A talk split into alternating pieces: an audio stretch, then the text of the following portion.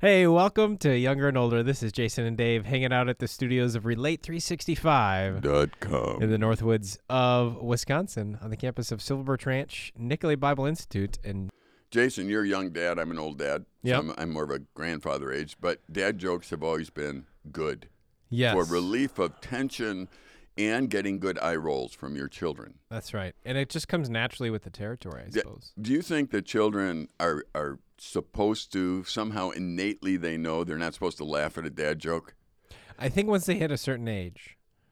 So are they embarrassed by these? Jo- I'll give you one. See if you think it's funny. Okay. Why don't But I'm a dad now, so I, I know. might. uh, well, yeah. Okay, those of you listening that aren't dads, you listen to this, and if you find it funny, um, you know, let us know. Otherwise, I'll hear your eyes roll. That's right. Why don't crabs give to charity? I don't know. Because they're shellfish. You're laughing. All right, let me let me try another one. All right. Um, what is the best way to watch a fly fishing tournament? I don't know. Live stream.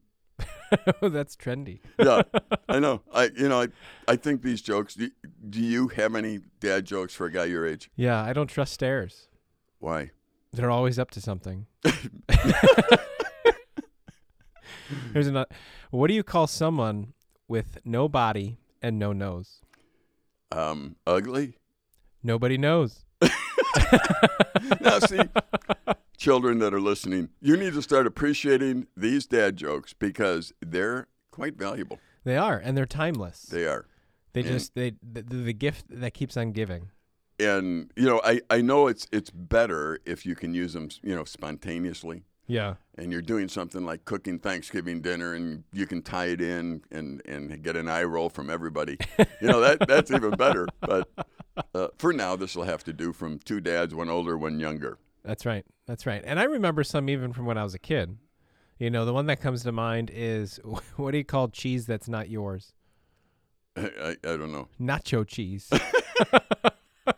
Yeah, yeah. I, you know, I remember that one. I just for some reason my mind just pushed it out. It could have been one that you know I heard an old guy say or something. yeah. Did you roll your eyes at your dad when he told you jokes? Yeah, because sometimes he told them from the pulpit. Was that more embarrassing than just telling no, you and your brother? No, I mean you grew up with it, so he's always speaking. People people tend to like those in authority, like pastors, or you know, way too much, or they tend to hate him way too much. Sure. You learn that early in life. So those that hate him way too much, you go go get together with your fan club, and those who loved him way too much is like you have a fan club. And you tried to stay in the middle with the people in the middle that actually understood he was human. Hmm. And uh, other than that, I mean, anybody that's in any leadership role, your kids will learn that. You're the one who runs the summer here, and they'll learn. You know, behind your back, people are going to criticize you, and and to your face, they're going to bless you, and your kids will actually hear that. Yeah. And then the other way is too. They're, they're going to find people that love you way too much, and uh, think way too much of you because of what you can do. And uh, eventually, your kids have to sort it out Mhm. uh, because they can get hurt real easy. Uh, hearing people talk about their dad or their mom if they're in a position of authority. Uh, I can't imagine being the president. No.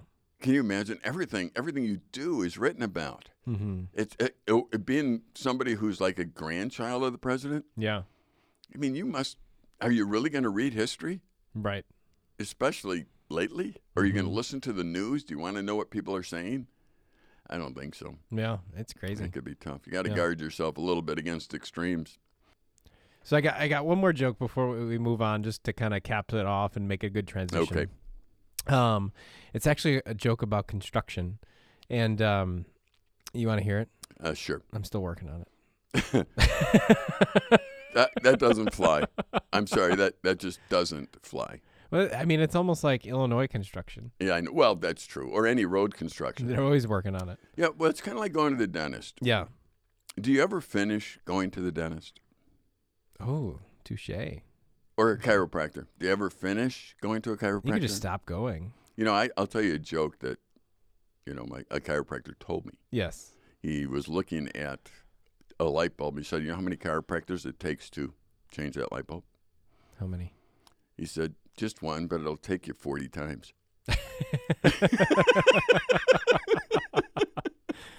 so all the chiropractors out there that are upset with me, Uh, and Jason's address is jason.kemper That's right. at silverbirchranch.org. Please write him and, and show your displeasure.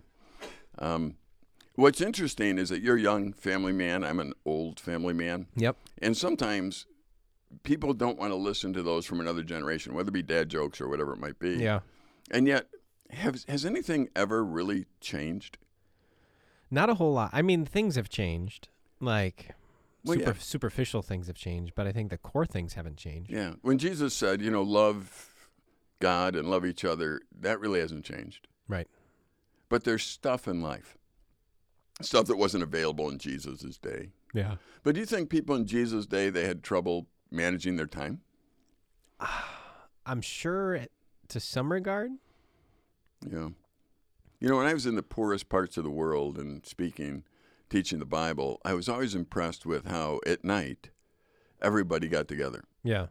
Well, of course, these were warm areas, so I was really not used to that. In, in the United States, in northern Wisconsin, you know, it can be cold at night. Just a touch. So you're you're probably not out on the street every night cooking supper throughout December, January, and February. You could try. You could try, but no one's going to join you, and you'll be if cooking you by. Dave, I would come. I, I was on a I was doing dog sleds once in the Boundary Waters, Okay. which I would not recommend to anybody. Why? That sounds fun. Okay, go do it. I wouldn't recommend it to you, but you can do it so you can understand what I'm talking about. you, figure this: all day long, you stand on a sled, and these dogs yelp and pull you Yeah. over frozen lakes. There is no variable in what you see. Nothing. All day long, you stand still on the back of a sled at 100 below, and they pull you all day long across lakes that look the same, one lake after another. and you do this for a week. So you'd rather see trees and mountains? Well, it was just after a while, like the thrill of it kind of wore off. Yeah. It was fun at the there- start. yeah, you're sitting there thinking, okay, what's the experience here? The experience is standing on a sled, having these dogs pull me over lakes that are frozen. It's so cold I can't move, and I'm just staring at the same scenery all day. You should have swapped roles and then taken a nap in the sled. I, I well, we had a guy with us that basically had, um, I forget what disease he had, but they did put him in the sled, yeah. and he could have slept, but I couldn't. I had to stand there.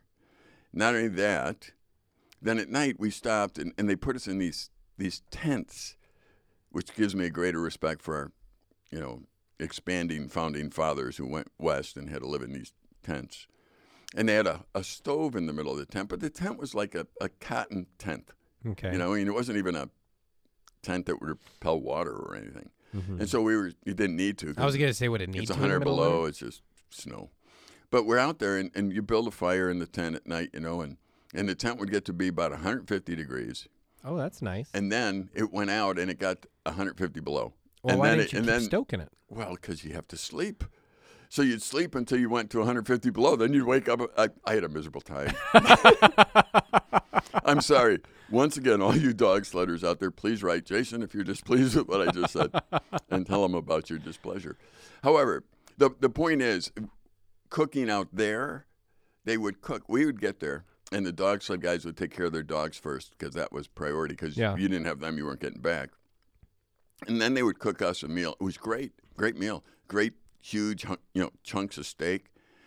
But by the time they grilled it, put it on a metal plate, handed it to us, I think it was frozen again. Beef, So- beef jerky. Yeah, so those of you that are looking for a vacation to remember, um, I just described one, you know, for you. Uh, but when I went to these other countries, it was amazing how, you know, they were the poorest of people I've ever met in my life, but they were the, the happiest, it seemed. Mm. It seems like their lives, they had something right about them. Yeah.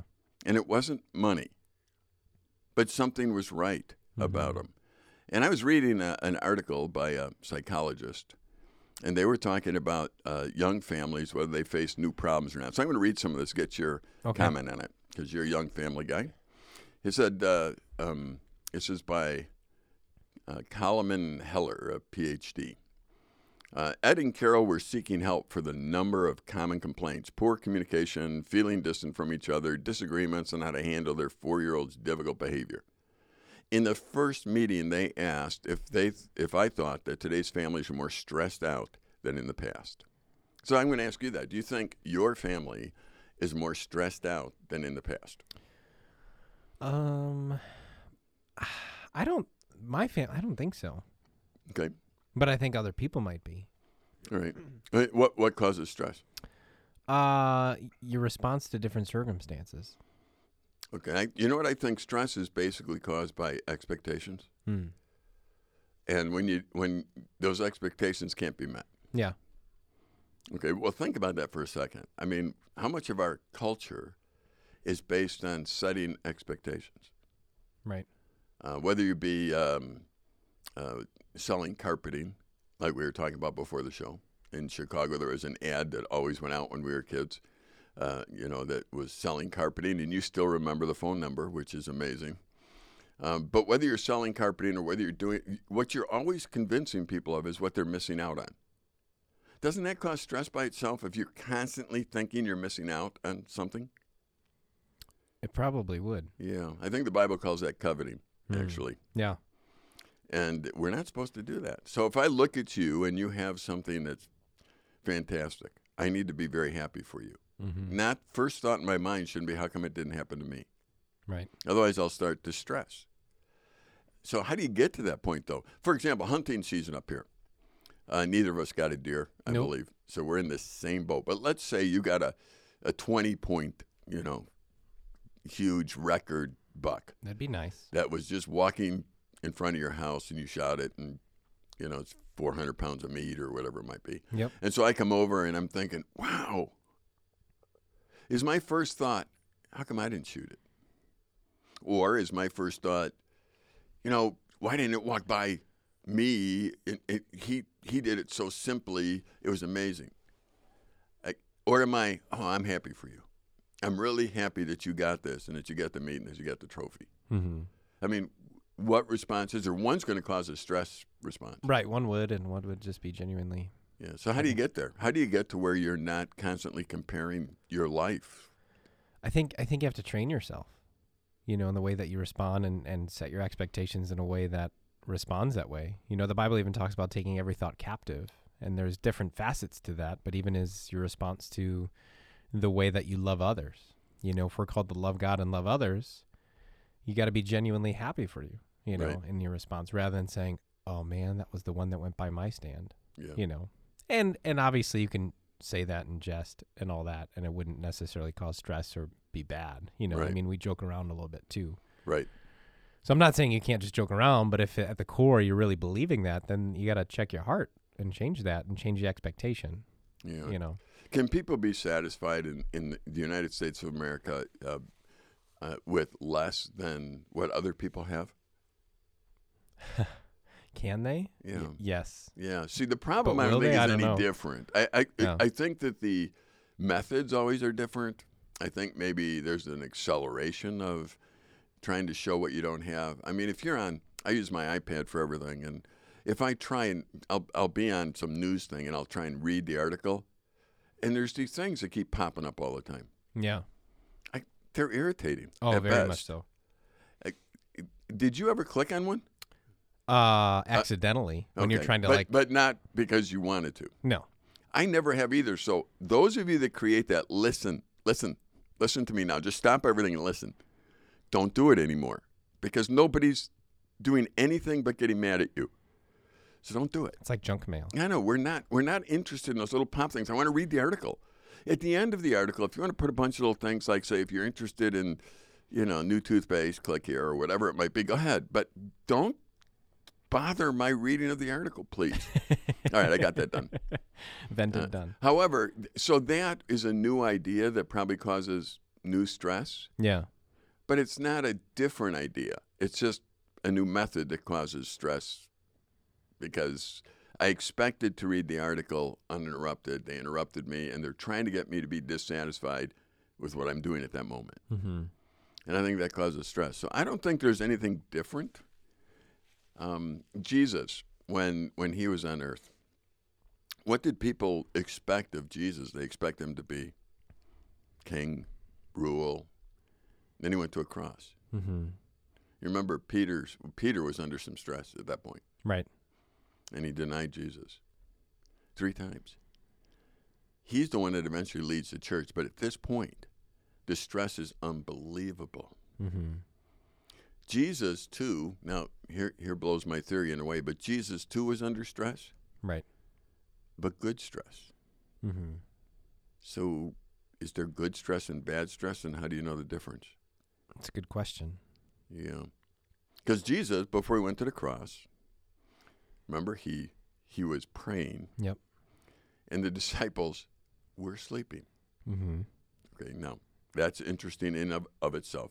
Jesus knew what was coming, so his expectations were real. Yeah. The pain that he was going to experience was going to be real. The separation from God, real. He knew that was coming. He knew how hard it was going to be to handle that, Mm-hmm. but he was going to do it anyway. Right. That caused stress Mm-hmm. because the Bible said that his sweat became like drops of blood. And any medical person will tell you that's the ultimate expression of stress right there. So I look at things and I think, okay, Jesus went under stress on a positive side. He knew what was coming, but he was going to do it anyway. And the stress actually didn't kill him. Of course, people didn't either because he was God. He Right. allowed himself to go Yeah, yeah. through that.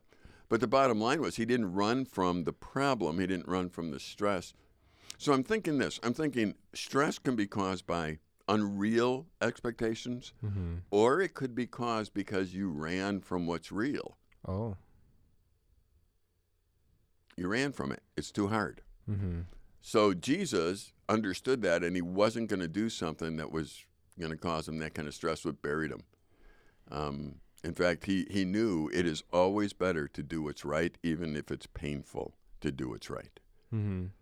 And the stress that comes from doing what's right will actually make you stronger Yeah. in the long run. The stress that comes from doing wrong, there's no way to fix that. You can keep doing wrong keep doing wrong. There's no way to fix it. So it'll kill you. Yeah. The stress from doing right will be fixed one day. That that will come across okay, even though it's hard to do it. Right. So when Jesus died on the cross and he finally said, It is finished, Hmm. that was the end of the stress right there. Yeah. You know, it is finished. So how many people listening could say in their families, they could say the stress is finished? Right. Well, the only way to do that, I think, is live in the truth and realize that. Hey, Do you think? Have you ever had any medical people tell you this is caused by stress or whatever, whatever condition you have? Uh no. Yeah, I have, and many times. Oh. I have narcolepsy. I have heart problems. I have, yeah, stress, stress, stress, stress, stress. You're probably a very stressed person. I am not stressed. That's one thing I know. Sorry. Great example. Uh, you know, each time I, when the doctor says something like that, I would look at him and say, "What is stress?" yeah.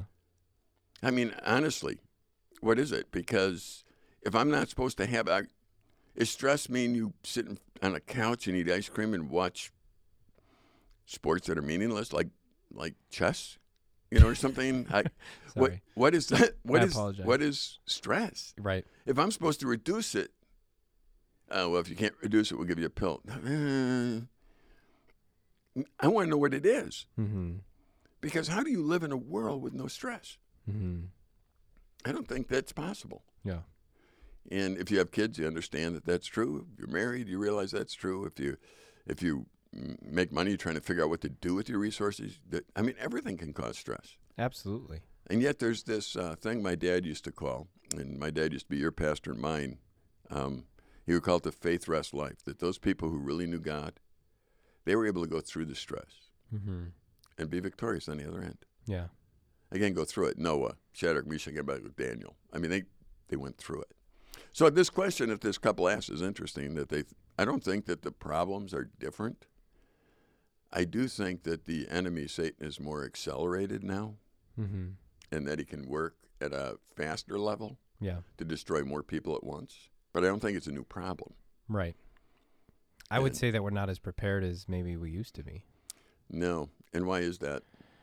I think we're we're consumed more by everything else in life rather than equipping ourselves to deal with the stress. Right. Well, how how how does a young family get to where you actually have relationships with one another and not sit around and look on your electronic devices all the time? It takes intentionality. You got to put them away somewhere. Yeah, you got to put them away somewhere or do something with them and be intentional about it. You know, it's really hard. Uh, I'll use myself for an example. So, uh, my wife and I are grandparent age. You know, if we want to keep in touch with the rest of our family, Yeah, that's how we do it. that's how you do it. Yeah. And you guys are at a different stage of life. Yeah, I, I, know it doesn't much matter if we're looking at our phone or whatever at this point. But the, the bottom line really is years ago, that wouldn't have happened. Mm-hmm. But the problems would still be there. Right. you know. Um, anyway, this this question uh, was asked of the psychologist, and uh, this is what the answer is. My impression, for what it's worth, is affirmative. I see four factors. This psychologist said, "Yeah, I think it is different, but I would tend to disagree with her. Um, is it a her?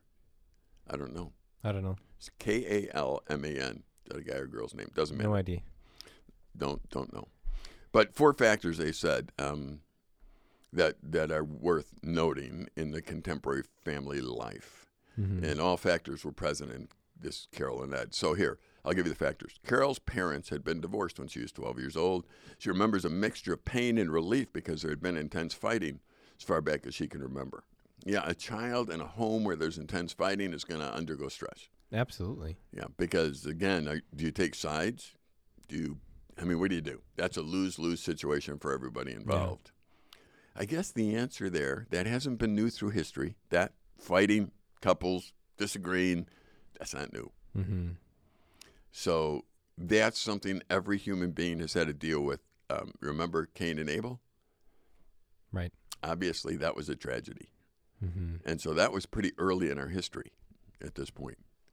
Um, people are going to sin. And I think one of the things that I have to remind myself of, and I want to remind our listeners of, is the fact that when you sin, it affects other people. Yeah, absolutely. So if you love other people, you need to start looking at your life in terms of, I really don't want to live in sin because it will affect them and it will affect them adversely.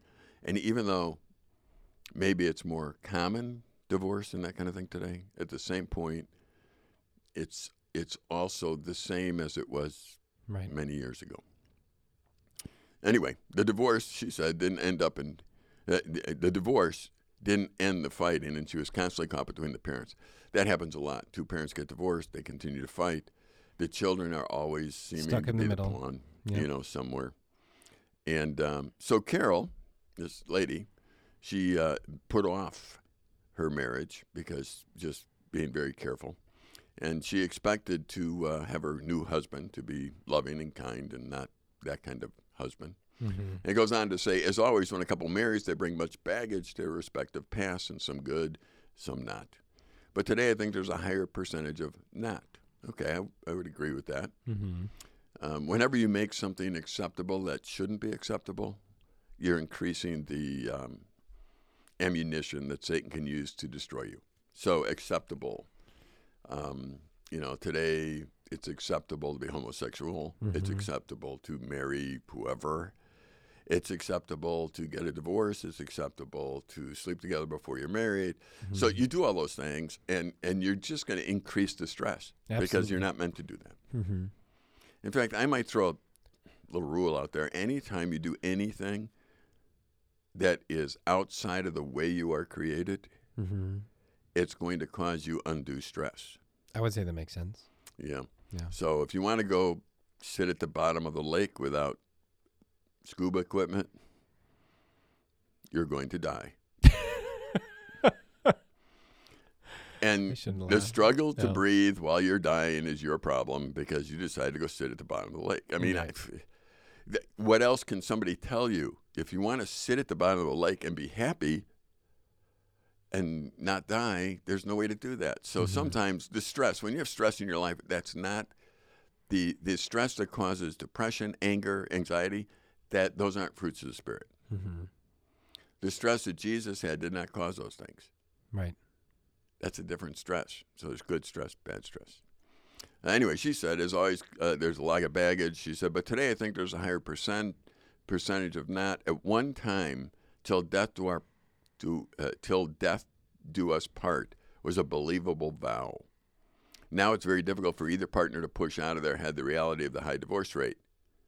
How hard is it to work at creating a truly intimate relationship when consciously or subconsciously you have serious doubts of the permanence of the relationship? Mm. And right there, it's it's the failure of the expectation at the start.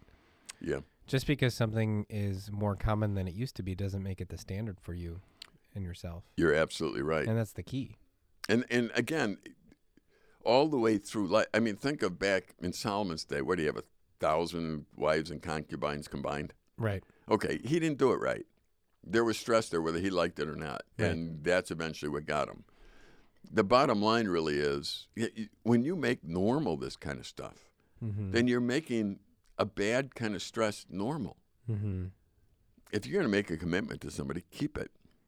But uh, this psychologist said that's factor number one because nobody believes what they say. And, and I'm beginning to really see that more and more in our culture that people say things, but they have no intention of actually doing them. Right. And it's easy to talk, whether it be on social media, whether, whether it be newscasters, uh, whether it be a politician. It's easier Mhm. to say things than actually do anything Right. and then they don't do it and nobody cares because that's what our normal is so people that get married that say till death do their part i know my, my wife has talked to me a lot about i have this this thing about you know i've done many funerals and i really personally i don't want to say that god's going to say well done to this person Mm-hmm. because i, I just don't think i can know that Right. because i don't know i don't know that and i don't want to lie and say i'm sure god's going to say this Mm-hmm. Yet on the other side, my human side, if this person has been a great example and loved God that I knew of, eh, well done. You know what I mean? Right. So I, I have this dilemma, but at a funeral, I just won't say that God is saying it. Mm-hmm. And and uh, she understands that, and we've discussed that because it's something that just, you know, sometimes the the people of the deceased want me to say that, To say that. and I just won't. And it's not again that I want to argue with them. I might think with them that I think well done. Mm-hmm. However, do I have to say that God says it? Right. Uh, live in a way where God will say it and you don't have the stress. Absolutely. So, You know, and I think it's all about setting, you know, yourself up to succeed when it comes to expectations. You know, so if you expect your life to change, but you're not doing anything to change it, that's where you got to start. You know, if you, you know, if you have no ammunition, if you have no scripture to b- throw yourself back onto, no truth, then that's where you need to start. Uh, unfortunately, we're out of time again here. We always have great discussions and they just seem to end quicker than we know it. But uh, feel free to jump back into this discussion. Head over to Relate 365 dot com. and you could uh, re-listen to this podcast or even download others from our younger and older series and there's even a few other series that you could check out and kind of just be encouraged in your walk um, but we thank you for joining us uh, and as always this is jason and dave hanging out talking to you guys from two different perspectives on younger and older take care see you next time bye-bye